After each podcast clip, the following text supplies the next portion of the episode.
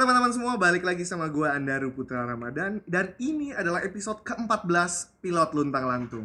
Di sini kita rame-rame ada empat orang. So ini episode yang akan rame gemah ripah lojinawi pokoknya. Banyak ilmu yang akan di-share, banyak informasi yang mudah-mudahan bermanfaat buat teman-teman semua di luar sana.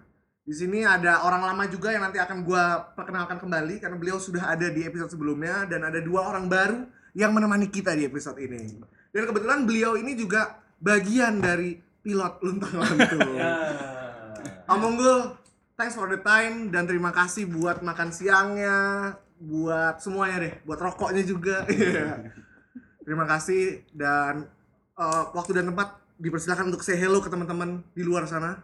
Eh, selamat siang semua, nama saya Unggul Luberiski eh, dan bersama saya di sini adalah anak semata wayangku Kinan Luhur Wirastani. Terima kasih buat Daru, terima kasih buat Coki yang sudah eh, mampir di sini. Mau cuman serokokan, sesuapan makan dan seteguk ah, dua teguk lah. Iya. Itu yang ditunggu ya. Mbak, say hello to the listeners, Mbak. Halo semua. Nah, ini buat ini eh, mungkin ya, Mbak lo ini apa namanya narasumber cewek pertama gue di sini. Oh baik, Nah, mantap. Sebelumnya nggak ada ya? Sebelumnya nggak ada. Berarti ini gua- pecah telur nih, pecah telur. Gue first woman pilot gitu Iya, ceritanya. gue kita dapat bahan ba- apa bahan bicaraan banyak nih sekarang nih. Dan ini ada orang lama yang sudah ada di episode gue sebelumnya. Mas Coki, say hello to the listeners. Halo, pilot lontang lantung. Asik. Dan buat kopalet-kopalet lo dong yang satu yang Iya, soalnya gue bikin episode sama Ridwan sama Haikal sama Noval selalu eh, Mas Coki baru Captain, Captain Rio, Captain Rio. Oh di sini boleh anjing-anjingan gitu? Boleh, Oh, boleh. miso miso boleh kan? Oh gitu, gue jago banget itu. Asik banget. Pokoknya ini episode seru-seruan kita tapi tetap berbo- berbobot dan berilmu. Siap. Karena ini kalau gue bacain CV-nya Om Unggul nih, wah, wah, cuma ada satu wah. Karena apa? Eh, wah, udah deh, nih ya, gue gua, eh, gua, ka- gua kasih gambaran sedikit ya. Mengawali kali karir dengan Twin Otter Siap. dan terakhir A380. Ya.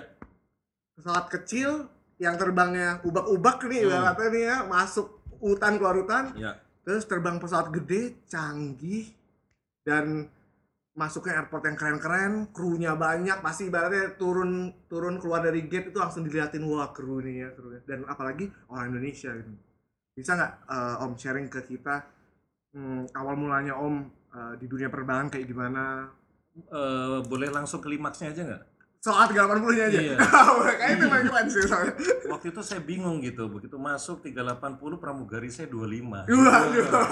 itu tinggal cap cip cup kembang kucuk. Nah, gitu. Atau sebenarnya itu antar pramugari bikin arisan. Nah, Oke, saya saya itu lahir dan dibesarkan dalam tanda kutip di bidang aviasi itu di Biak. Saya setelah lulus Curug eh, Kors 45, saya masuk Biak dan masuk Biak itu tahun 89. Perjalanan karir saya eh eh, FO di Twin Otter, Kopil di Twin Otter, terus saya eh, terus Captain di Twin Otter, nggak lama kemudian terus saya pindah lagi ke CN 235, lalu saya pindah lagi ke perusahaan charter di mana waktu itu saya akan eh, saya sudah sekolah untuk Gulfstream 4 SP gitu cuman sayangnya company itu tidak berjalan.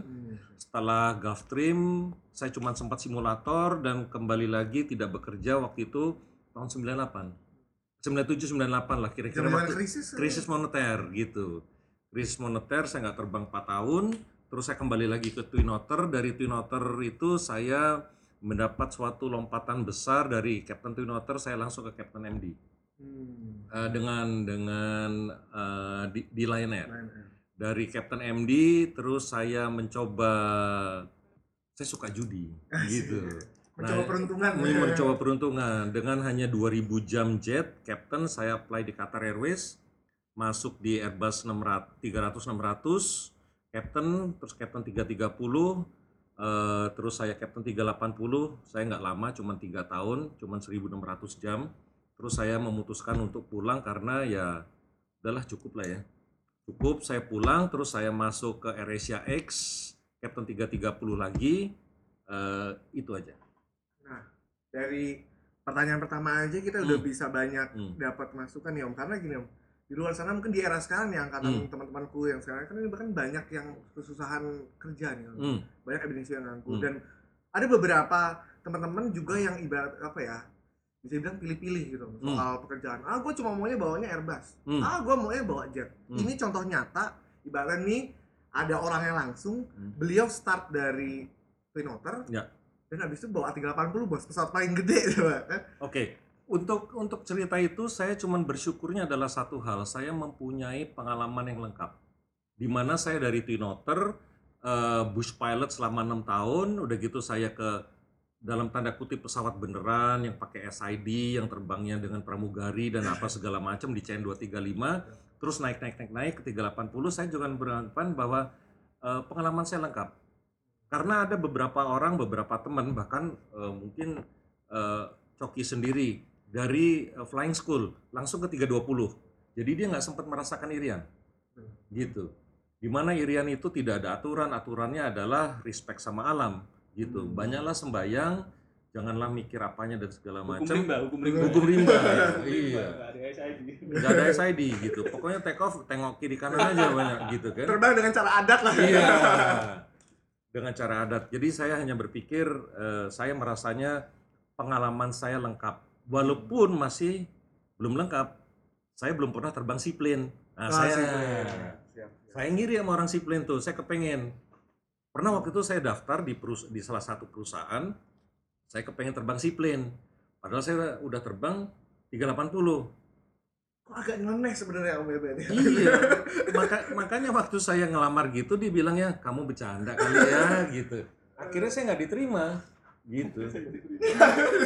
Enggak karena eh nih coba, coba nih mas atau mbak nih ya mas nah lu lu dulu deh mbak Apa lo tuh? ngelihat lo kan pilot juga nih kan Mm-mm. ngelihat punya bokap nih ibaratnya lu punya role model yang ada di depan mata lo nih Mm-mm. pernah bawa Twin Otter pernah ini udah bawa pesawat canggih aja terus kepikiran bawa Twin Otter gitu Mbak. Mm-mm. lu gimana beliau ini sosok eh, apa ya role model lo yang pas kah buat lo dan apakah lo akan eh, ibaratnya nerusin eh, jenjang karirnya dia jalannya akan seperti itu Role model ya, dibilang role model sih iya. Soalnya awal gue lulus dari Curug, hmm. awal gue lulus dari Curug itu pengennya ngikut jejak bokap. Terbangnya propeller, Terbang Twin propeller. Otter.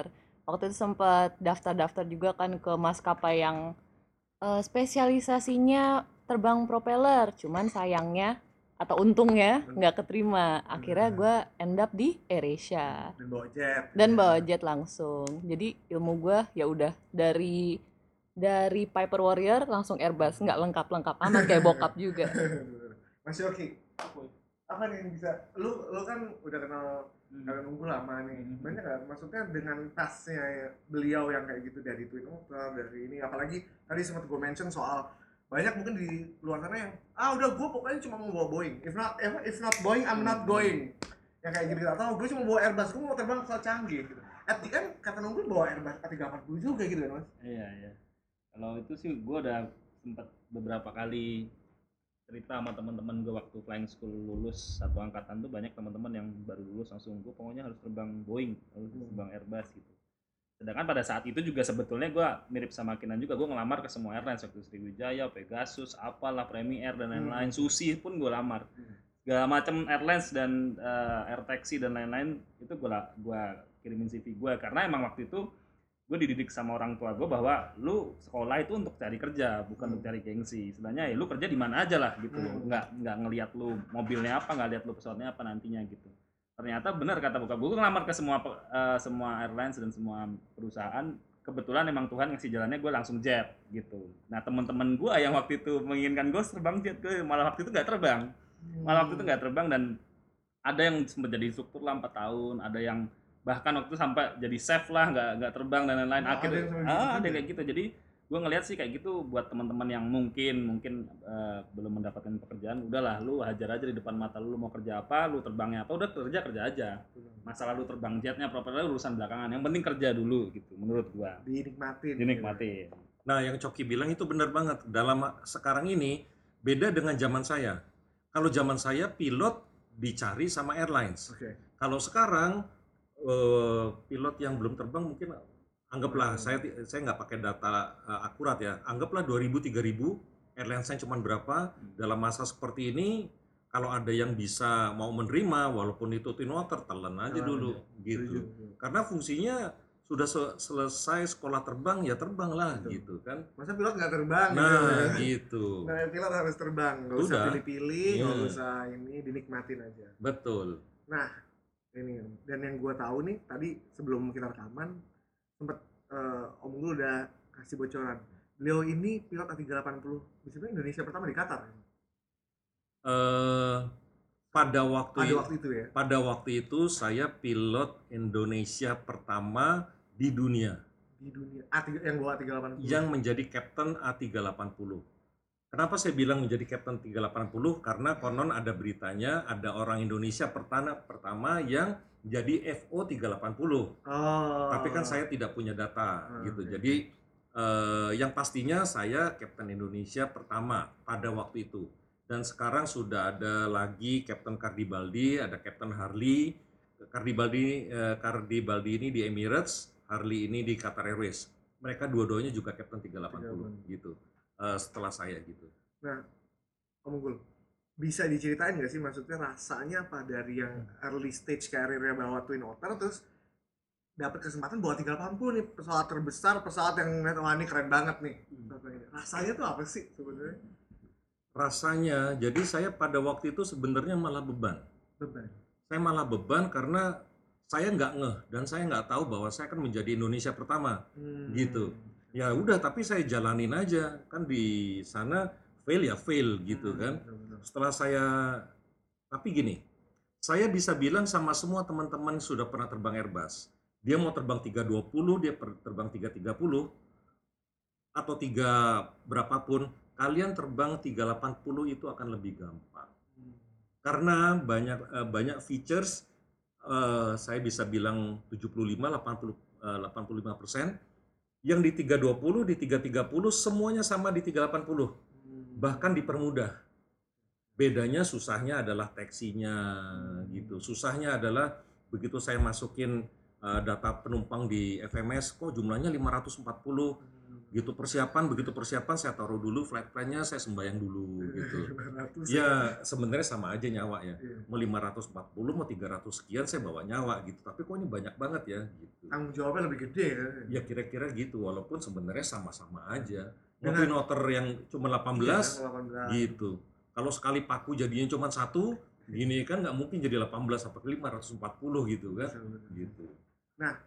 Om pernah nggak apa eh, tadi karena ini Om bisa bilang benar tadi soal pengalaman lengkap karena pernah terbang Twin Otter, pernah terbang pesawat yang canggih itu.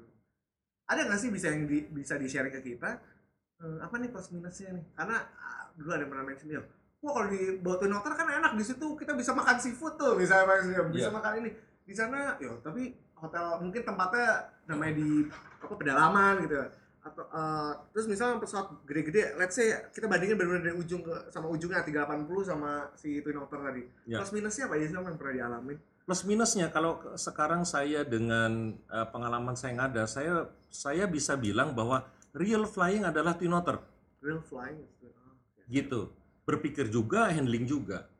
Kalau sudah pesawat yang au- auto mission atau pilot udah dimasukin nah salah masukin data lu yang salah. Hmm. gitu after take off gear up udah autopilot on kita cuma duduk suruh mikir gitu ngantuk gitu kan Toto Evo-nya tidur, eh lu yang bangun, gue yang tidur kan, gitu kan.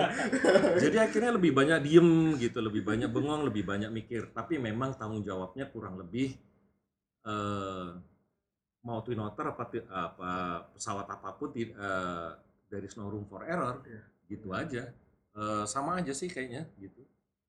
Mas Yoki lo kalau misalnya ada tawaran untuk bawa Twin Otter mau nggak sekarang ini Eh, gue malah tertariknya ATR sih gue. ATR gue pengen banget ATR terbang. kenapa tuh Nggak tahu gue keren aja kan ATR tuh nanggung kan sebenarnya dia masuk ini tapi udah canggih kalau Twin Otter kayak Om gue bilang tadi wah bener-bener hand flying bener-bener Iya segala iya. Tapi kalau gue disuruh milih Pinot sama ATR, gue lebih pilih ATR. ATR. Enggak kalau lu mau gue bilangin sama Chief lu nih. langsung iya. Menarik tuh. Terbangnya Bandung, ya Halim, Bandung, Iya, Halim. Bandung, Halim. Halim. Itu aja gitu? Mbak, Hmm. kalau lo gue tanya hal yang sama, oh ada kesempatan nih tiba-tiba, kan tadi lo sempat mention nih, Hmm. sekarang lo dalam kondisi udah di comfort zone ibaratnya udah bawa A320, terus lo nggak nih di Twin Otter oh ntar berapa bulan langsung jadi captain deh gitu tapi di Twin Otter nih Ah, bingung juga sekarang nih. iya Kalau gue bisa nggak kerja tapi dapat duit, gue sih mau. nggak usah terbang gitu, tapi dapat duit gue tetap mau. Cuman kalau apa ya, tawaran Twin Otter kayaknya gue ambil deh. Gue pengen soalnya terbang pesawat-pesawat kecil, terus rendah-rendah aja terbangnya. Soalnya sebenarnya gue takut tinggi. aku tinggi Gue takut ketinggian. takut tinggi Hmm, gua takut ketinggian. Mungkin pastinya itu nurun bapaknya. Lo juga Saya takut ketinggian. takut ketinggian Iya. Tapi beda kalau udah di pesawat enggak. Ya. Ya, gitu. Saya suruh naik genteng benerin antena gitu saya takut. Gitu, nggak berani. Suruh manjat pohon kelapa nggak bisa. Nah, awal-awal di flying school gitu om pertama kali terbang, Ya, nggak ada. tak- takut itu muncul Nggak ada, nggak ada, nggak ada. Di pesawat, kalau di pesawat lain cerita. Ya. Kan pernah jalan ke mana gitu yang tower ke atas, yang bawahnya kaca bening. Hmm, Wah itu saya ya. nggak berani. Ah. Saya pernah dia umur 5, 6, 7 tahun gitu saya naik naik biang lala berdua sama dia. Hmm. Saya dodok, dodok tuh apa? Duduk, Jongkok. Nyender. Oh, Jongkok di tengah-tengah dan dia nonton dari luar, weh pak bagus pak gitu. Karena saya nggak berani lihat ke bawah. Ah, si, si, si. Gitu ya itu lu ya itu aneh-aneh lucu gitu lah gitu. ya. Tapi mau pesawat apa pun mau bikin Stipton berapa Wah. lebih dari 45, ayo, Ayo. saya saya jabanin saya nggak takut Iya, gitu. siap. Apalagi bawa sendiri ya. Apalagi bahas sendiri gitu. Nah, ini Om, coba mungkin teman-teman di luar sana mungkin ada yang sudah di airline segala macam pengen apa ya pengen punya kesempatan juga nih kayak Om nih Om pengen bisa terbang mau di Qatar di Emirates Hmm. ada nggak sih kiat-kiatnya yang jadi apa ya ibaratnya tuh jadi ini ini hal-hal yang harus lo punya nih hal penting tips and tips triknya. and triknya Tips and triknya nomor satu bahasa Inggris. Gitu. harga mati tuh harga mati. Mau Hmm. sepintar apa pun tidak bisa menerangkan dalam bahasa Inggris yang baik dan benar, minimal minimal dimengerti lah sama semua orang gitu ya. Hmm. Minimal dimengerti sama semua orang ya sudah. Mau pinternya kayak apa pun kalau nggak bisa ngomong nggak bisa itu terus eh, misalkan Daru ditanya, Daru, eh, tell me why you have to turn on the beacon before start. Eh, eh, eh, eh, nggak tahu, ya sudah selesai. Padahal semua itu ada udah ada di otak gitu kan tapi nggak bisa nerangin ya sudah selesai itu nomor satu Eh, nomor duanya kalau saya bilang izin eh, itu adalah mental jangan pernah beranggapan bahwa Indonesia wah gua kan nggak ngerti gini gua nggak ngerti gitu dan segala macam. Sampai sana itu saya nggak ngerti apa-apa. Saya masuk Qatar Airways sebagai captain ternyata saya nggak ngerti hal-hal kecil A B C D E sampai Z mungkin. Gitu. Dan akhirnya saya nangis. Gila gue nih captain loh. Gue captain sampai sana gue nggak ngerti. Nggak ngerti ini nggak ngerti itu nggak ngerti ini nggak ngerti itu. Akhirnya nah kenapa mental beberapa kejadian menunjukkan bahwa orang itu begitu mentalnya down udahlah gue nggak gue nggak mau terusin gue pulang. Patah semangat. Patah udah gitu. Tapi saya begitu nggak tahu saya ma- malah berpikiran nggak memang gua waktu itu belum ngerti tapi gua harus ngerti bikin malu nih. Hmm. kalau gua pulang gua malu dan Oke. segala macam. Kadung udah di situ juga udah ya. kadung di situ juga ayo lah jabanin lah mau gimana sih? Akhirnya percaya apa enggak waktu itu banyak hal yang saya tidak ngerti hal-hal kecil dan saya eh, pertama-tamanya saya nangis saya belajar waktu itu pernah yang dia ditunggu sama istri saya sampai tujuh hari tujuh malam. Saya belajar dari jam 8 pagi sampai jam 3 pagi. Akhirnya saya cuma tidur 5 jam makan istirahat sebentar makan siang makan malam mungkin saya ketiduran kecapean setengah jam gitu ketiduran. Saya belajar lagi belajar lagi akhirnya teman-teman saya saya panggilin ayo tanyain saya sekarang. Nah di sana itu based on book. Hmm. jadi tidak tidak boleh katanya Captain Unggul begini katanya Captain Coki begini katanya Mbak Kinan begini. Kita nggak ada. Di sana itu mau orang Indonesia mau orang Amerika mau orang UK orang apa segala macam mau orang jamban pun gitu semuanya levelnya sama. Satu hanya kebetulan aja mereka bahasa Inggrisnya lebih baik dari kita. Tapi kan bahasa Inggris aviation kan juga itu itu aja di buku juga itu itu aja eh, jadi ya semua harus based on book gitu nggak ada improvisasi lah pokoknya ibaratnya benar-benar ada. standarnya itu ya ada. dipakai. Nah, Om, dengan tadi Om sempat mention ada beberapa pilotnya kan pasti Qatar kita tahu multinasional Ya. Itu jadi ini nggak sih? Jadi apalagi kan sekarang kan udah ada istilahnya CRM, harus Hmm. ada multi crew, coordinationnya harus bagus. Di ada Mas Coki, ada Mbak Kinan ibaratnya eh, apa juga sama-sama terbang lah ibaratnya tahu Ya. kan harus ada koordinasi yang bagus. Mungkin kalau di Indonesia ketemu pilot-pilot yang sama yang culture-nya sama nggak begitu ya diajak ngomong ibaratnya anjing-anjingan ayo ini ayo nah om nggak ngadepin terbang mungkin sama krunya wah multinasional gitu Ya, itu ya. jadi kendala nggak sih om sebenarnya Eh, tidak menjadi kendala karena pedoman kita cuma satu, buku. si buku itu Si buku itu mau dia ngomongnya bagus kayak mau dia ngomongnya jelek semua based on book. Hmm. nggak bisa. Nah kalau di sini eh, kalau di sini agak berbeda karena kita masih menganut culture timur. Oh cium tangan sama kapten senior yang umurnya sekian sekian sekian. Di sana nggak ada cium tangan, gitu. Cium buku di sana. Si buku iya, yang ada cium buku semua based on book. Bahkan eh, bahkan FO paling junior pun dia bisa mereport saya kalau saya tidak based on book Hmm. gitu begitu di itu eh, begitu dilaporkan bisa dibuktikan bahwa saya ini tidak mengikuti buku saya kan akan mendapat sanksi jadi Gitu. nggak ada budaya nggak enak nggak enakan nggak gitu ada nggak ada tapi kalau dipanggil hey cap. Ya bagaimana? Ya tetap itu kan CRM-nya harus dijawab gitu kan. Eh, CRM-nya seperti gitu. Dan CRM bagaimana kalau kita lewat sini? Bagaimana kalau kita lewat sana? Itu tetap ada gitu. Kan kalau di buku kan tidak ada misalkan untuk menghindari awan. Menghindari awan kita baiknya belok kiri apa belok kanan. Kan tergantung situasi. Jadi saya nggak bisa jelaskan di sini CRM itu tetap ada. Dan mereka mereka respect sama kita. Mereka respect sama kita yang katanya orang Indonesia orang Indonesia begini begitu yang saya nggak tahu tapi mereka sangat respect sama orang Indonesia. Kuncinya cuma satu karena kita honest. Nggak tahu kita bilang nggak tahu salah kita ngaku salah kita minta maaf dan mereka senang. Hmm. tapi kalau orang-orang lain ada yang enggak karena saya begini bawaannya ngeles saya dulu mau gitu. argue aja mau argue aja. Kalau kita enggak dikasih tahu nggih nggih. Ya gitu.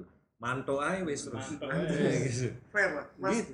masuk lu kalau ada kesempatan terbang di luar mau nggak kayak Bang Bul?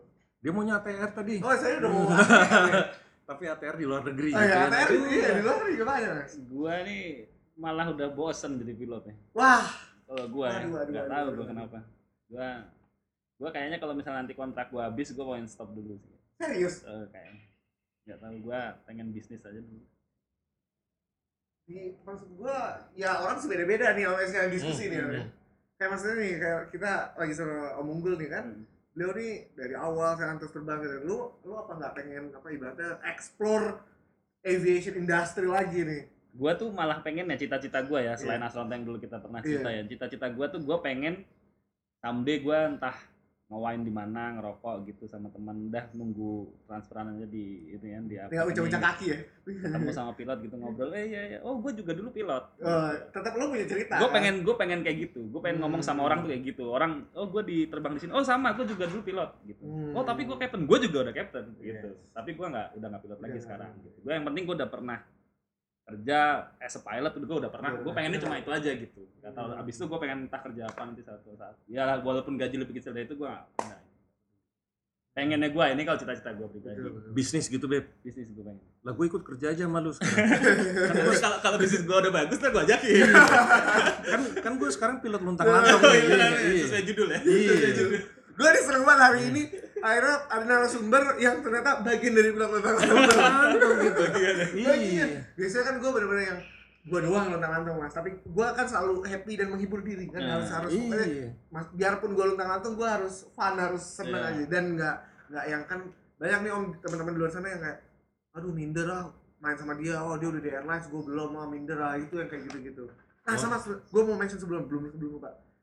Tadi om gue kan mention nih mas Hmm. soal ini mbak juga bisa kan banyak udah captain aja masih baca berjam-jam masih belajar memang kan banyak yang bilang eh, pilot tuh never ending study gitu ya, Ya. emang bener-bener harus review, review segala macam itu jadi beban gak sih buat lo mbak? never ending study Iya. beban Apalagi lu di depan mata nih ngeliat bokap lu buaca segala macam kan beban ibaratnya. beban orang tujuan awal gue jadi pilot itu pertama supaya gue nggak kuliah soalnya gue males belajar gue Salah. belajar Ternyata dan ternyata kenyataannya. ternyata gue ketipu kena cepu gitu di situ gue nggak mau belajar gue nggak mau bikin skripsi terus ternyata jadi pilot enam bulan sekali bulan ujian Bilang Terus- skripsi. Skripsian itu. enam bulan sekali skripsi simulator Belum yang ngecek galak lagi kan. belum yang ngecek killer males gitu jadinya enggak ya Hmm.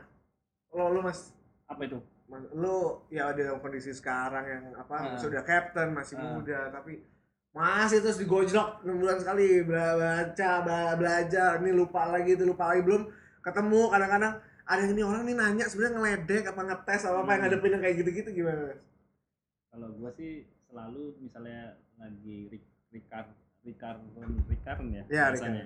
Kalau enam bulan sekali itu kan kalau eh, itu intinya adalah sebetulnya buat nge-refresh aja kan, Betul. nge-refresh kita supaya kita nggak lupa pada saat emergency, pada saat apa gitu. Jadi kalau- kalau mental gua kalau udah kayak gitu udah ya udah pasti salah, udah nggak mungkin bener lah. Masuk simulator udah pasti salah.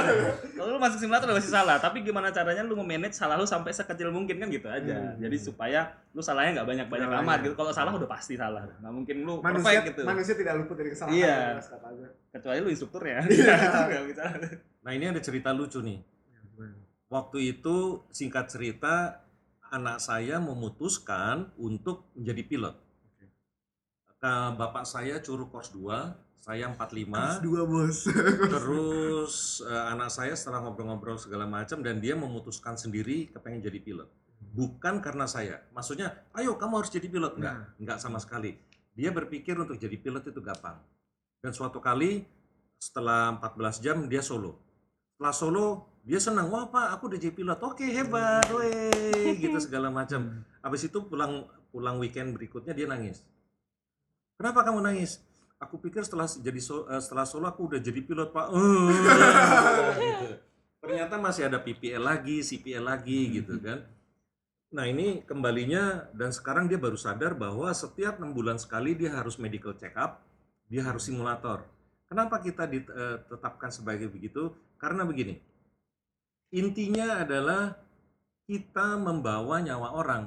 Jangan kita salah mengoperasikan barang ini. Makanya diingatkan lagi setiap enam bulan di, di training lagi. Kalau ada yang salah dibenerin dan apa segala macam. Kalau kita medicalnya tidak sehat, terus kita ayo sehatin dulu gitu, Hmm. supaya bisa eh, apa namanya, supaya bisa perform eh, perform well Hmm. gitu. Mengingat yang dibawa adalah aset perusahaan yang mahal pesawat itu sendiri lalu nyawa penumpangnya itu juga. Ya nyawa penumpang kan nggak bisa dibayar. betul gitu kan. Bertanggung jawab atas mau mau itu cuma satu mau 100 200 500 ya bebas saja tapi tetap aja ini nyawa penumpang. Makanya di situlah kita harus sadar bahwa kita ya harus di train lah diingatkan kembali enam bulan sekali. Nah, ini Om. Ada hal yang sering kali aku diskusiin sama uh, beberapa pilot-pilot uh, yang udah punya experience banyak.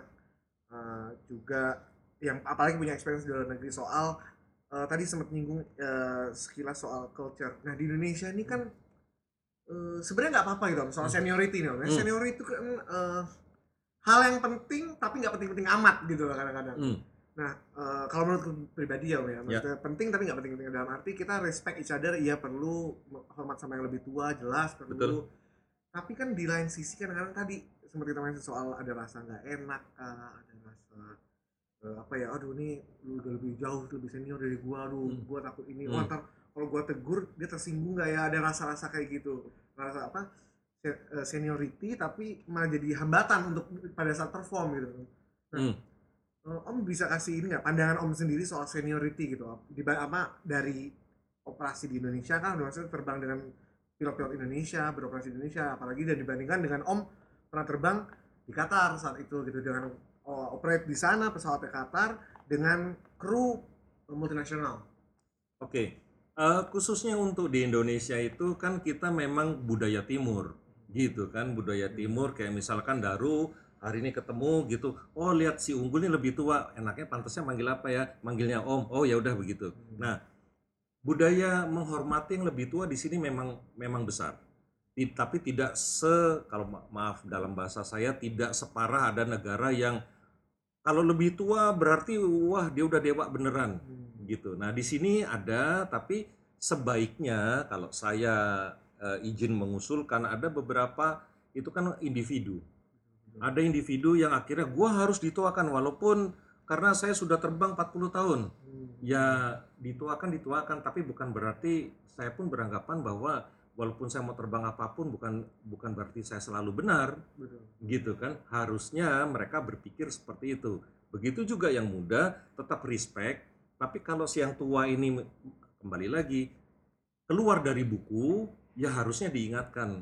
Gitu. Nah kebetulan di sana itu karena multi culture, multi nationalities gitu, jadi mereka tidak mereka tidak peduli itu siapa dan bagaimana. Yang penting based on book selesai. Saya sering, eh, saya pernah eh, terbang dengan para jenderal. Para jenderal tapi mereka FO saya. Wah. Berarti pada waktu itu misalkan aja saya berumur 4, anggap aja berumur 45 dan si jenderal itu sudah umur 62 gitu. Tapi dia masih mau terbang di FO saya. Saya respect sebagai orang timur. Oh lu gua hormatin. Tapi hanya sebagai sebatas lu orang tua. Kalau saya diingetin dia dan saya juga terbang sama anak yang umur 23 saya salah diingetin saya harus terima. Gitu. Karena kembalinya buku di sini eh di sana. Kalau di sini masih yang apa tadi cium tangan ya ya ya cium tangan itu kan culture ya gitu tapi kalau sudah harus kembalinya ke buku ya harusnya kembali ke buku lah itu. Iya. saya lebih suka cium pipi sih. Iya. Iya. Nah, Mas, lu kan nih captain nih, captain muda lagi. Aduh, beban captain. Nah, iya kan. Nah, apa? Ya, kan, contoh nyata lah, gue nih mas, gue kenal lo dari zaman lo FO nih. Hmm. Kalau one day kita satu kokpit, Hmm. Eh gue kan ibaratnya gue udah kenal lo, udah ini teman, tapi di situ kan lo sebagai seorang commander, gue juga sebagai asisten lo nih. Hmm. Kita ya di atas ini kan om, di atas ibaratnya di atas buku, wah profesional, gue kan pilot, gue kan Iya. ini, gue kan ini. Cuma kan ada rasa itu lah sih mas, lo pernah mungkin ada pengalaman lo terbang sama, ya teman gue sendiri lagi nih Ah. gitu, atau pernah, oh ternyata eh, Captain Sri bareng, oh, tapi lu duluan yang jadi Hmm. captain yang nulis duluan Hmm. gitu. Pernah nggak ngalamin yang kayak gitu-gitu? Nah itu itu Pernah. sama aja kayak yang Coki bilang tadi. Walaupun kalian teman nanti kalau terbang bareng sama Coki, cium pipinya dulu. gitu. kacau, kacau. Pengalaman gua sih paling berbahaya tuh terbang sama temen menurut gua. Udah, Hmm. udah paling berbahaya tuh. Gua Betul. terbang sama teman seangkatan atau enggak teman dekat itu bahaya, bahaya. Sebut banget. nama nih. Jangan. Gue tahu nih. Karena waktu itu sempat ada, gua nggak tahu bener apa enggak ceritanya ya. Ada beberapa kecelakaan tahun 90-an itu karena terbang satu angkatan. Bahkan meninggal tuh, Iya. sampai bener-bener accident meninggal. Jadi menurut gua terbang satu angkatan tuh berbahaya. Karena saling ini ya, ah udah, lu temen Mm-mm, gua, gua temen lu, mm-mm. udah saling percaya, nggak ada yang Iya, lebih jauh gitu ya, gitu ya, modal modal percaya Ah. gitu. Gue penasaran Beb, waktu dulu di Qatar tuh kalau minum gimana Beb? Minum Di apa? kamar apa ada kebar gitu atau perlu punya license sendiri gitu? Oh, ini bicara botol. Nah, ini, ini agak menyimpang dikit iya, penasaran soalnya. Penasaran soalnya. Apa kita langsung buka sambil Wah, minum? itu lebih seru kayaknya. Eh, sih di sana eh, hukumnya adalah Ini Doha ya? Doha Doha habis. di Qatar. Do, eh, di sana itu Hmm. karena kalau kita mau terbang, Hmm. misalkan aja kadar alkohol dalam tubuh mesti nol, Mm-mm. beneran nol. Ya. Kalau ketangkep 0,0001, tetap aja masih ada eh, apa tuh Residu gitu. ya. residu dalam badan itu. Begitu ketangkap gitu, kalau kita cuman dipulangin aja nggak apa-apa, gitu. Kalau kita di penjara, kalau kita di sidang, mereka bilangnya adalah kamu sudah tahu kamu mau terbang dan masih ada sisa alkohol dalam badan kamu, padahal kamu sudah tahu kamu akan bekerja. Berarti you are attempt to murder. Hmm. Wah, attempt to murder malah Attempt jatuhnya. to murder, masuk penjara dimonon dulu sampai blewek tuh gitu kan, terus harus denda dan apa-apa segala macam di penjara baru dipulang. Hmm. Jadi sifatnya begitu. Kalau di sini kan ada kasus yang misalkan ketangkap dan apa segala macam pecat. Hmm. Pecat masih mending. Itu dianggap, eh unggul, lu udah mau terbang, kok masih ada alkohol? Enggak, saya udah gini-gini, nggak bisa. Dibuktikan ada alkohol. You are attempt to murder. Selesai. Kena pasal tuh makanya. Kena pasal. Bener. Gitu. Dianggap pembunuhan. Terus kalau di luar di luar pekerjaan lagi mau minum bareng sama teman-teman tuh ada bar di sana. Eh, di Doha ya ada bar, tapi kalau misalkan di sini sekaleng harganya 10.000 ya di sana 150.000 lah. Oh, satu kaleng. Jadi kalau saya mau minum di sana ada beberapa teman yang masih masih di sana gitu, saya memastikan dulu bahwa kita besok libur. oh. Kalau Tapi di memang kamar di di rumah masing ya mau di rumah bisa, Oh. mau di mana bisa, jangan coba jangan coba pikir untuk eh, nyetir mobil, ketangkep pun gitu. Oh, Begitu ketangkep kan ada penumpang. Kamu berusaha membunuh orang-orang ini karena kamu eh, setir mobil dalam keadaan under influence of alcohol. Ah itu. Saya suka minum tapi saya tertib. Kalau Iya. mereka bilangnya Oke, eh, batasannya 12 jam. 12 jam nih 12 jam apa? Tegukan pertama apa tegukan terakhir? Hmm. Ini yang masih salah dimengerti sama teman-teman di sini. Rancu. Iya. Gitu. Minum tetap minum ya, tapi drink responsibly ya. Ya, bener, ya? Jangan iya. cuma ah ini lah ya, asal itu aja. Iya. Kalau minum minum sekalian, jomplang sekalian Jomplang gitu kan, gak usah cuma icek-icek doang Iya. gitu, malah sakit kepala ntar. Betul betul. Gitu. Dan minumannya jangan minuman aneh-aneh ya. Ya justru yang aneh-aneh. Oh, justru yang aneh? Iya. Jadi harus nyobain yang aneh ya. Iya. Tapi lu kenapa nanya ini, Beb? Kenapa nanya minum gitu? Aja Oh. gimana sih kalau minum tuh orang-orang gitu gitu, iya iya. Ya buat teman-teman yang lutang lantung untuk diketahui saya suka minum, tapi saya eh, seperti Daru bilang di, eh, drink responsibly. Gitu.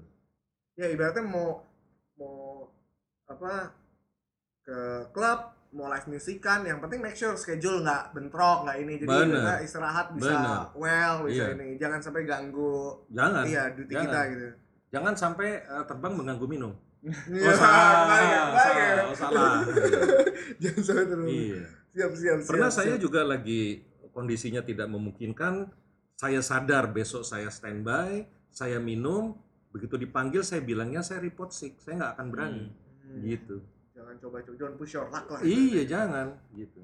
Nah, ini ini sharing juga di luar sana mungkin banyak yang ini biar maksudnya nih yang terbuka aja lah kita Iya, tahu lah iya. sama-sama pilot Iya. kehidupannya lifestyle kayak Iya, apa iya. jadi minum ya minum tapi dengan penuh tanggung jawab Iya. gitu. Iya. ya mas apa lagi ini biasa mbak kita sharing sharing ini aja nanya jangan gua dulu yang nanya nih bahas itu aja uh, pendidikan ini Oh, iya. short course, short tadi course. tadi kan kita sempat mention ya sebelumnya soal parat never ending study Hmm. Om yang udah captain aja, Mbak yang sudah qualified eh, FO, Mas Joki yang sudah captain aja masih belajar terus ya segala macam. Ada nggak sih sebenarnya metode yang paling apa ya, paling apa sih efektif lah gitu? Kalau penda- pendapat Om sendiri gitu ya selama ini. Eh begini. Lepas dari dia itu sekian ribu jam, berapa puluh ribu jam terbang apa pun dan segala macam sama aja kayak pisau, kalau nggak diasah akan tumpul. Betul. Saya akuin saya terbang terakhir adalah September 2019 karena satu dan lain hal lah. Kita nggak usah detail nanti kan akan menjerumuskan kepada satu badan gitu yang saya Hmm. tidak mau Iya, iya. menyebutnya. Nah, saya berpikir kemarin adalah ide anak saya gitu. Walaupun saya tinggal di luar negeri 12 tahun, istri dan anak saya itu bahasa Inggrisnya lebih baik dari saya. Karena mereka membaca dan menulis dalam bahasa Inggris. Saya terbatas ke hanya dalam bahasa aviasi Hmm. gitu. Nah, singkat cerita, saya berpikir, wih, kalian berdua ada yang dijual nih, adalah kemampuan dalam bahasa Inggris, gitu kan? Saya yang jual apa ya? Udah tua, cuman peminum pula, gitu kan? Biasa gitu. apa yang mau dijual gitu kan? Nah, akhirnya saya pikir, oh saya mungkin punya pengalaman yang bisa saya share, gitu. Hitungannya bisa saya share. Kembali lagi tadi saya terbang dari terbang pinoter sampai 380, balik lagi 330 dan apa segala macam. Mungkin ada yang bisa saya share untuk teman-teman sekalian. Itu siapa pun. Hmm. Nah, kunci sukses saya, sukses saya di sana, saya selalu bilang sama Evo Evo, hey, kalau saya tanya kamu sesuatu, eh, kalau saya tanya kamu sesuatu, kemungkinannya cuman kemungkinannya cuma satu, yaitu saya mau share. Hmm. Jadi saya tidak akan ngetes kamu, saya tidak akan, saya bukan instruktur, kita terbang nih untuk fun, jadi saya tidak akan ngetes kamu apa-apa. Berarti saya mau share sesuatu. Begitu juga kalau kamu tahu tanya saya dan saya tidak tahu, mari kita buka buku. Hmm. Itu kan fair. Fair, betul. Jangan katanya unggul, jangan katanya coki, jangan katanya kinan. Kata buku apa? Kan eh, kitabnya adalah buku dan itu yang dianut bersama gitu. Nah, Hmm. Setelah itu saya berpikir, yuk saya mau mengadakan eh, saya mau mengadakan bimbel, bimbingan belajar. Untuk siapa? Untuk Apinisio boleh, untuk yang mau simulator boleh, untuk yang mau line training boleh, atau untuk captain atau eh, untuk FO-FO yang mau captaincy boleh gitu. Benar-benar aviation ready, apa airlines ready lah Iya, persiapan ini. ya. gitu. Jadi saya akan mm, akan membuka kelas. Kelasnya ini kelas santai, boleh celana pendekan, boleh di rumah saya, boleh di tempatnya Daru, boleh di tempatnya Coki gitu. Singkat cerita adalah kita bikin share gitu. Siapa yang ngajar? Bisa saya bisa coki bisa anak saya gitu. Nah apakah kita mengeluarkan ijazah? Tidak. Saya cuma mau mengajak para teman-teman yang eh, berhubungan dengan dunia aviasi paling nggak kamu tahulah kembali lagi before start kamu nyalain beacon tuh kenapa sih? Ah gitu. Untuk untuk teman-teman Airbus kenapa sebelum pushback itu hydraulic accumulator harus green? Ha- kenapa itu? Jadi jangan jangan supaya robot. Pokoknya gue ngerjain ini dan lu nggak tahu artinya. Hmm. gitu. Itu yang kepengen saya share sama mereka Dan semuanya jelas based on experience yang emang practical ya. Dalam arti ibaratnya sehari-hari pilot masih ketemu nih yang gini-ginian kan. betul tapi based on practical apa experience-nya saya koreksi based on book Book. ya. Maksudnya hal-hal esensial yang perlu diketahui pada saat betul operation ya. iya jangan nanti para para misalkan para pesertanya katanya unggul begini ya Nggak ada jangan dasarnya Ah, ini nggak ya, ada nggak ada dasarnya dasarnya. gitu kan kalau kata buku begini saya akan tunjukin di buku mereka tujuannya adalah ini gitu Nah, sih, sih, sih. Jadi ini adalah sebenarnya opsi sarana belajar di luar sana kan ada yang mungkin senangnya baca, senangnya ini. Ini ada opsi baru nih buat teman-teman di luar sana. Hmm. Kayak kayak inilah kayak lo zaman lo SMA gitu, mau UN nih. Oh ada yang senang belajar sendiri, ada yang senang Hmm. belajar sama temennya, ada yang bimbel satu kelas yang rame-rame, ada yang bisanya cuma private gitu. betul Kan, Sekali lagi ini option. gitu. ya Jadi tapi memang ini adalah hal baru, dalam arti packaging baru nih. Packaging Instead baru. of lo belajar sendirian, Hmm. lo bisa belajar rame-rame yang bisa, oh gue punya masalahnya A, ini punya masalah B, ini punya masalah C. Nah semuanya selesai dari situ tahu ABC kan jadi. Hmm. benar Gitu, kan. Jadi ini ini udah di udah apa udah di share ke publik belum sih soal program ini? Eh, per hari ini sudah udah di share ke publik gitu karena eh, siapa pun pesertanya kita membatasi eh, tujuh orang ya Nak? Tujuh orang tujuh orang hanya karena apa ya kita menghormati apa kata negara tentang pandemik ini gitu saya tidak membuka kelas karena kelas berarti harus nyewa lagi Hmm. nanti ongkosnya lebih mahal oh ya ngomong-ngomong ini bayar ya Ya, tapi berbayar. bayarnya nggak nggak mahal-mahal amat lah gitu Bukan- dalam karena kalau di training center pasti jauh lebih mahal Iya, jelas. jauh lebih mahal gitu kan. Saya instruktur apa bukan? Bukan. Saya hanya menunjukkan ini loh di buku dasarnya adalah ini. Mungkin eh, mungkin teman-teman tidak membaca gitu, teman-teman tidak membaca dan saya hanya menunjukkan ini ada di buku ini. Hmm. Saya bisa ngajarin Boeing apa enggak? Saya nggak bisa gitu. Karena saya nggak ada type rating Boeing gitu. Jadi saya hanya me- eh, me- saya akan share apa yang saya tahu based on book. Kenapa tujuh orang? Ya anggap anggap aja lah rumah saya tidak terlalu besar, duduk jarak semeter semeter maksimum tujuh orang gitu. Nanti saya terangin tentang ini, tentang itu dan segala macam, syukur-syukur ngerti gitu. Dan ini eh, bisa by group ya Om. Dalam arti misalnya aku sama teman-teman nih, Hmm. aduh kayaknya kita coba deh udah kelihatan nih arah-arahnya kayak kita mau bawa Airbus nih. Hmm. Biar tahu dikit-dikit boleh Hmm. juga kan belajar daftar Boleh. gitu. Misalnya oh materinya kayaknya umpamanya ya, Hmm. Pak. Oh kita mau belajar soal sistem elektriknya dulu gitu. Boleh, gitu boleh. kan. Jadi bener-bener ibaratnya fully customized ya Ya, materinya. Pak? fully customized. Fully customized. Gitu. Sesuai kebutuhan si orang. Situ maunya apa? Sini coba terangin. Based on buk- bukunya dia gitu. Dan yang pasti disisipin pasti pengalaman kasus-kasus apa eh, pengalaman yang Om selama terbang ya. Pak. Udah- Betul, betul. Udah jam terbang sabrak-abrek ibaratnya. Mm, gitu. Nah, jadi nanti misalkan saya contohkan lagi, misalkan Daru sudah diterima di perusahaan A, gitu, akan mengerjakan simulator. Hmm. Simulator kan ada silabus 1, 2, 3, 4, 5, 7, 8, 9, 10. Yuk kita bahas silabus 1, Hmm. gitu. Paling enggak biar nggak kagok-kagok banget. Bener, Biar bener. nggak jadi kena apalagi kan di sini kayak lagi yang tadi bilang apa dari dari flying school bawa pesawat kecil tiba-tiba uh udah langsung Bener. pindah ke pesawat canggih yang sistemnya puyeng nggak mungkin sehari semalam kan Bener. belajarnya dan dengan cara diskusi ada studi kasus segala macam kan lebih apa ya lebih slow lebih santai Bener, tapi kena bener. sih. Celana pendekan bebas, gitu. sambil ngerokok boleh Ya sambil ngerokok boleh, mau tidur tiduran terserah kamu, Siap, gitu siap. kan. Ya Kalau- kalau bawa botol ya bagi-bagi lah.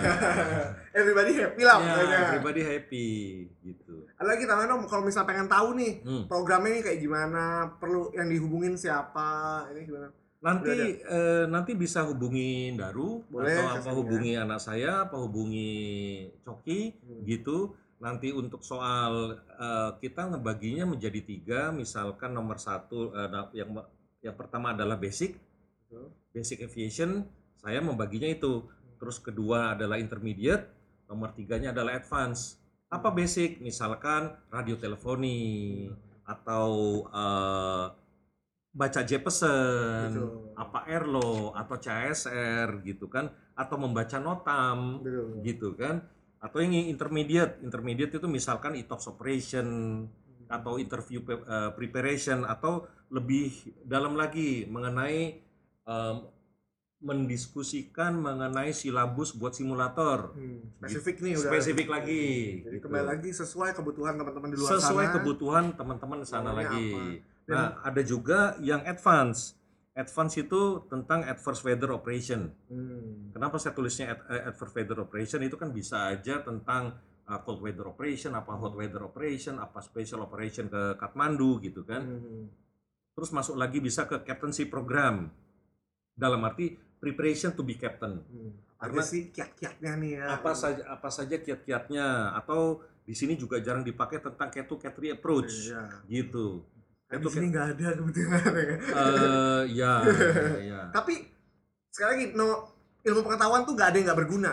Hmm. Walaupun di sini nggak kepake, lo punya itu harga lo udah beda. Iya Ben- kan? bener. Iya kan? Eh. Wah, ini orang tahu cat 2, cat 3, cat 3 alpha, bravo. Iya. Iya kan? Wah, ini berarti belajar nih gitu kan. Benar, benar.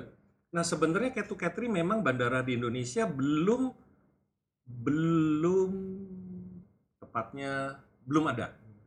Tapi kan para penerbang ini kan misalkan aja terbang ke Cina, Hmm. terbang ke Cina di sana sudah ada dipakai Ketu Ketri Hmm. gitu.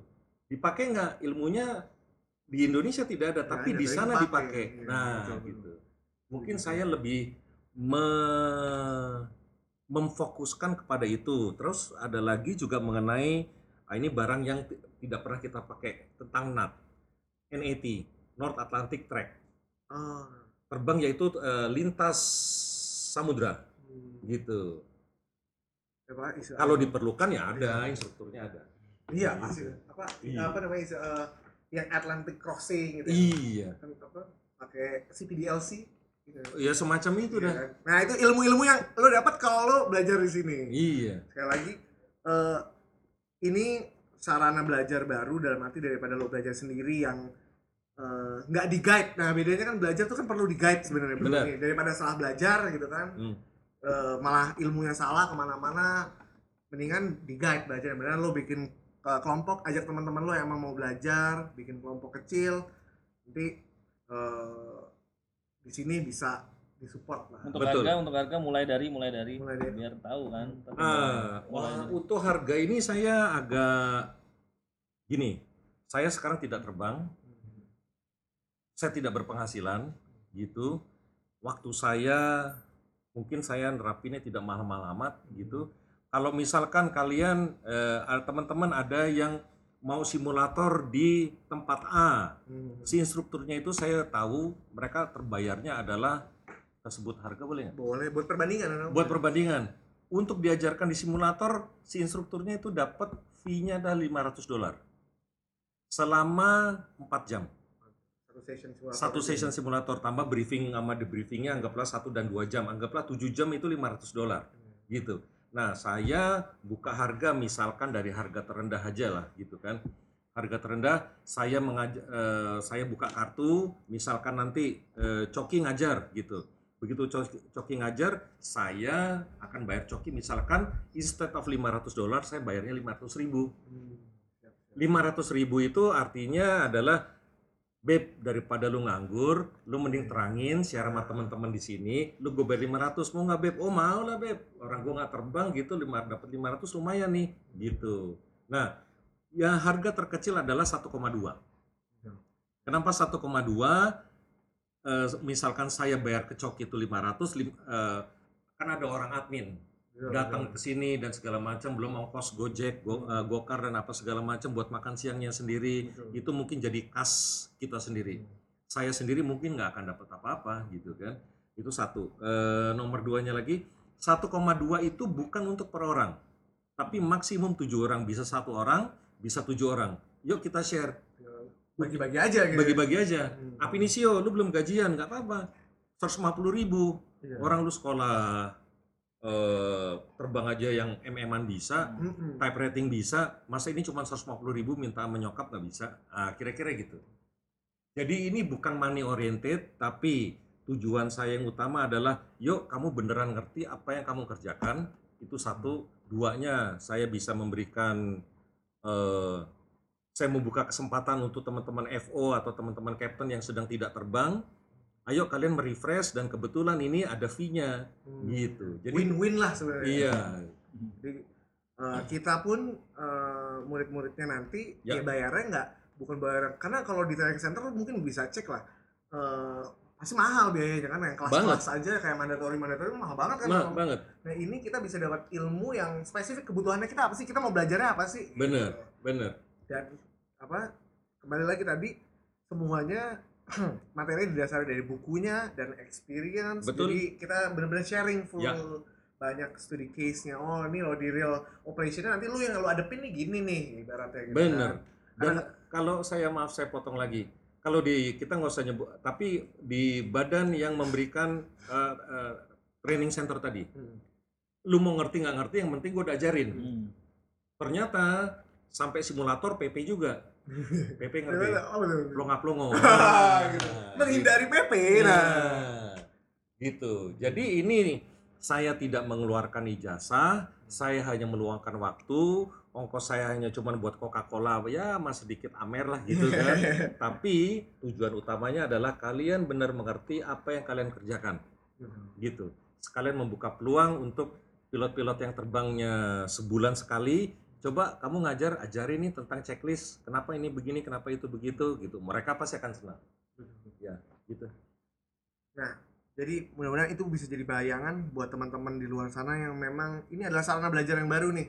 Karena tadi kita udah mention pilot is never ending study. Kita Hmm. eh, pasti ngadepin belajar terus yang kayak gitu-gitu. Hmm. Nah, salah satu cara belajar yang nggak bosenin ya ini diskusi, ada studi kasusnya segala Hmm. macam, ada materinya jelas pelajarannya bukan ilham dari mana, ilmu dari Bukan. mana, dia bener-bener transfer ilmu yang eh, jelas lah, ada ada dasarnya gitu, nggak nggak melulu eh, apa namanya kan kadang-kadang ada yang wah ya ini gini aja Oh, nggak aja asal Hmm. ngomong ya em, karena merasa dia paling senior Hmm. paling hebat gitu jadi wah ini begini ini gini tapi nggak ada dasarnya gitu kan Itu udah gitu. Udah.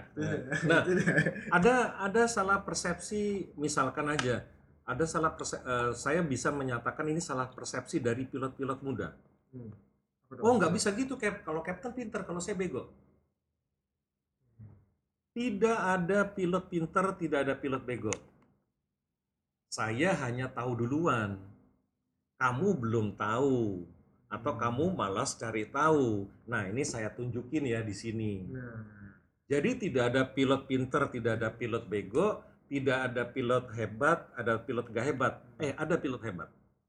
Pilot hebat buat saya itu salah eh, contohnya adalah pilot yang sampai sekarang batasannya berapa? Beb? 65. 65. Pilot hebat adalah pilot yang sampai umur 65 dia berhasil terbang terakhir dan dikalungin bunga. hmm. Itu pilot hebat. Karena apa? Kita anggap aja dia dia terbang dari umur 20. Berarti selama 45 tahun dia selalu perform dengan baik, Hmm. kesehatannya baik. Itu pilot hebat. Saya terbang 380 kagak hebat, biasa aja. Iya, siap, gitu. siap. Udah biasa aja gitu. Saya masih 52, mudah-mudahan saya bisa terbang sampai 65. Nah, kalau saya bisa terbang sampai 65, itu saya hebat. Kalau saya mau. Gitu. semua adalah pilihan Nah, gitu semua ya. ada pilihan gitu. nah buat lo yang mau Hmm. dapat ilmu dapat ini bisa langsung nanti bisa kontak ke gue mungkin DM di Instagram gue Hmm.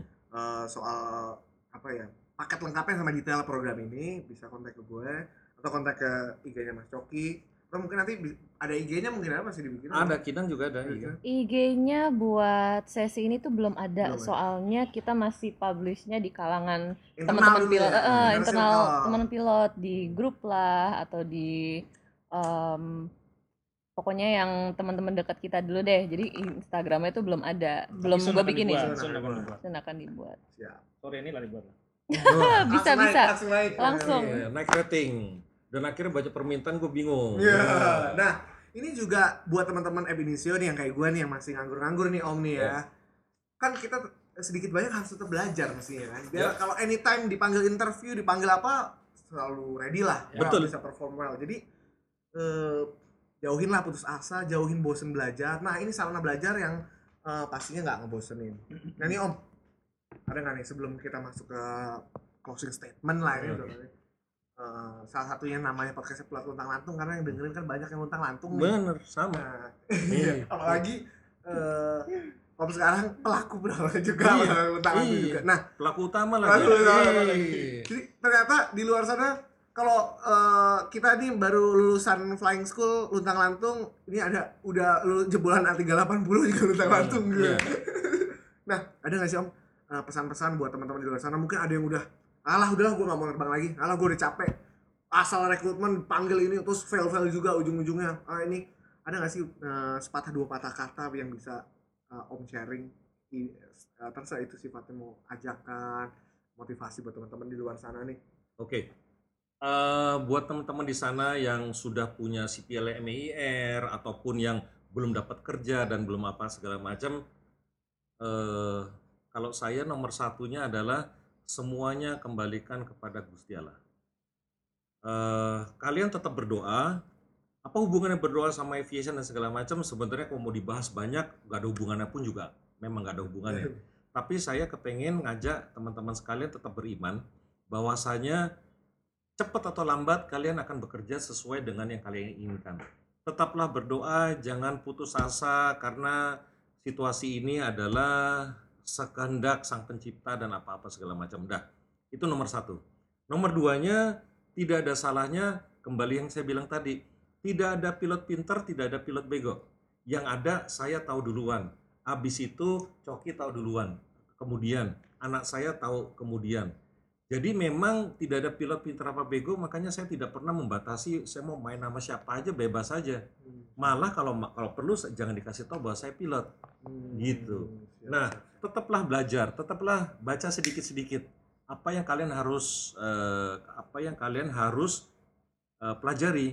Jangan sampai nanti ditanya apa itu A sesuatu yang harusnya kamu tahu dan ternyata nggak tahu karena udah lama nggak buka buku Hmm. gitu.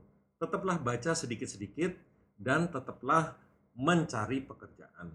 Walaupun sekarang ini eh, data data verbal yang saya bisa sampaikan adalah banyak orang dipecatin, banyak orang tidak mendapatkan kerja, banyak orang dipotong gaji. Ya memang adanya seperti itu, gitu.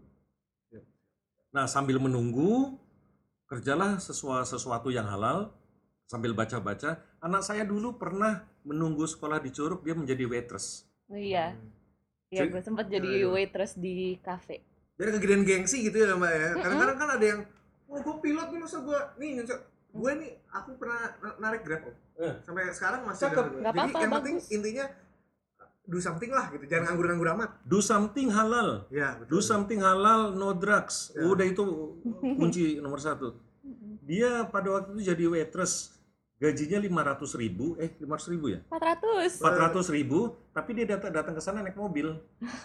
gitu. Jadi emang ke- kerja tuh nggak melulu soal uang Iya, sebenarnya. Iya, dulu. Gue gitu. sih waktu itu kerjanya nyari pengalaman soalnya lagi nunggu nunggu pembukaan juga. Hmm. Jadi might as well gue nyari sesuatu lah yang bisa gue kerjain. Akhirnya gue sempet jadi waitress di cafe dekat rumah. Gue sempet jadi PR, public relation Hmm. di SMA gue dulu. Udah dan sekarang gue lentang-lantung gini gue jualan roti. Iya, pokoknya Iya. be- bisa apa yang bisa dikerjain di depan mata ada kesempatan lakuin aja. Iya. Sikat aja dulu. Jangan kegedean gengsi deh kadang-kadang. Ada yang lebih hancur lagi. Kita kenal satu keluarga yang kalau saya ngukurnya, wah dia sangat berada. Hmm. Dan pada waktu itu, itu teman sekelasnya Kinan. Hmm. Dia menjadi tukang batu di toko bangunan. No way. Serius? Banget. Masih ada orangnya dan sekarang dia sudah menjadi pilot. Hmm. Dia sekarang mau captaincy. Bukan mau jadi pilot, udah jadi captain. Udah, udah, jadi, udah, jadi, captain captain. mas. Udah jadi captain dia. semua tuh masih ada manfaatnya, even Iya. hal-hal kecil gitu. Dan dia ngangkat batu, ngangkat bata, eh ada pesanan bata 100 gitu, dia angkat sama dia. Oh, gila. Dan Hmm, itu ya kalau kalau buat nih. saya pengalaman mahal ya, Iya, gitu jelas. kan. Jadi dia tahu bahwa segimana susahnya. Jadi kalian sekarang saya tahu juga nih, dulu eh, di eh, zaman waktu sekian itu ada pilot yang menjadi satpam, Ya, itu ada cerita-cerita. gitu kan. saya masih bisa lihat orangnya, masih nyebut bisa nyebut namanya dan dia dia tuh orang yang cerdas dan dia sekarang di Qatar Airways. Pada waktu itu dia jadi satpam. Tapi sekarang dia jadi kapten 787. Oh, sih semua apa semua pasti ada ujungnya Itu dah. Udah. itu dah quotesnya tuh itu dah jadi Gitu. apa pun yang lo lakuin percaya itu pasti ada manfaatnya paling nggak lo jadi tough lah lo tahu nih hidup ini susah Hmm. nggak kayak didongeng-dongeng Hmm. nggak segampang itu nggak semudah itu dan mungkin ada orang yang jalannya smooth kalau lo ngeliatnya ke situ doang ya udah lo kan oh kok ngeluh terus apa sambat kalau orang bilang apa ngeluh ini nah daripada lo ini ya lo lakuin yang bisa lo lakuin sekarang adanya gini ya udah kerjain aja pasti itu akan menjadi apa ya eh, eh, kekuatan lah buat diri lo ke depannya Bener. di bener. eh, apa dunia kerjanya nanti Jadi saya nggak ada omongan spesifik coba begini coba begitu. Saya cuman mintanya berapa tadi tiga. Satu, tetap sembahyang, sholat, berdoa, whatever it is. Kedua, tetap persiapkan dirimu gitu, tetap persiapkan dirimu. Mana tahu dipanggil sama perusahaan A untuk interview dan apa segala macam. Nomor tiganya, be safe, be healthy. Be safe, be healthy itu artinya ya udahlah, udah diketahui jangan berkerumun ramai-ramai dan segala macam supaya kamu sehat dan stay away dari drugs. nah itu harga mati deh tuh ya jangan Stay away dari drugs itu udah ya kalau misalkan tiba-tiba ada yang belajar ke sini dengan kondisi saya pernah saya pernah dalam dunia itu dan saya tahu pakailah lu boleh pakai apa gue bisa tahu nyebutin lu pasti mabuk ini gitu ya lebih baik gue usir aja Ya. gitu kan daripada cuman belajar buang-buang duit Betul. gitu nggak ada gunanya juga cuman mau ngapain di rumahnya si unggul ngedrugs gitu ya enggak lah gitu kan Ya, that's the quotes dari Captain Unggul. Ya. Tadi jangan lupa doa. Karena ya eh, kita boleh berusaha segala macam itu doa tuh restu yang dari langit tuh tetap harus juga dipikirin tuh. itu udah Lalu knowledge tetap digali segala macam. Tambahan tadi kalau mau eh, kita mau coba karena di luar negeri bahasa Inggris lo kuatin. Jangan jangan jadi apa ya? Jadi jadi itu jadi jangan dijadiin kendala. Lalu Mental- mental ya mental juga apa ibaratnya mental dan fisik harus balance gitu jangan baru fail sekali ah udah gua udah capek lah gua nggak mau ini lah. Tadi sharingannya Om Unggul udah ngasih tahu dia sudah captain direktur di perusahaan besar dia masih buka buku belajar berjam-jam. Nangis pula. Nangis iya pula iya. Nah kita yang kroco-kroco ini kok malas buka buku tuh? Gimana? Om Iya. kadang-kadang kan kalau misalnya itu jangan sampai nyesel aja ya itu itu dia Iya. Terima kasih Om Unggul buat waktunya, buat makanannya, buat rokoknya, semuanya. Mbak Kinan thanks buat informasinya. Mudah-mudahan setelah cerita waitersnya tadi eh, banyak yang terbuka pikirannya gitu kan Iya. Om. Oh yaudah nih, gue bisa kerja ini dulu, lakuin aja dulu. Mas Coki, terima kasih buat sharing-sharingnya Sama-sama, juga. sama-sama. Terima kasih Daru, terima kasih Coki, terima kasih anakku Kinan Sama-sama. gitu dan Ya. terima kasih teman-teman yang luntang lantung di sana. Jangan khawatir, saya juga luntang Ya. lantung. You are not alone. Ya. terima kasih Andaru Putra Ramadan. Unggul Beriski. Kinan Luhur Wirastani. Rio Coki. Signing out. Thank you dan jangan lupa podcast ini di-share ke teman-teman yang lain. Terima kasih.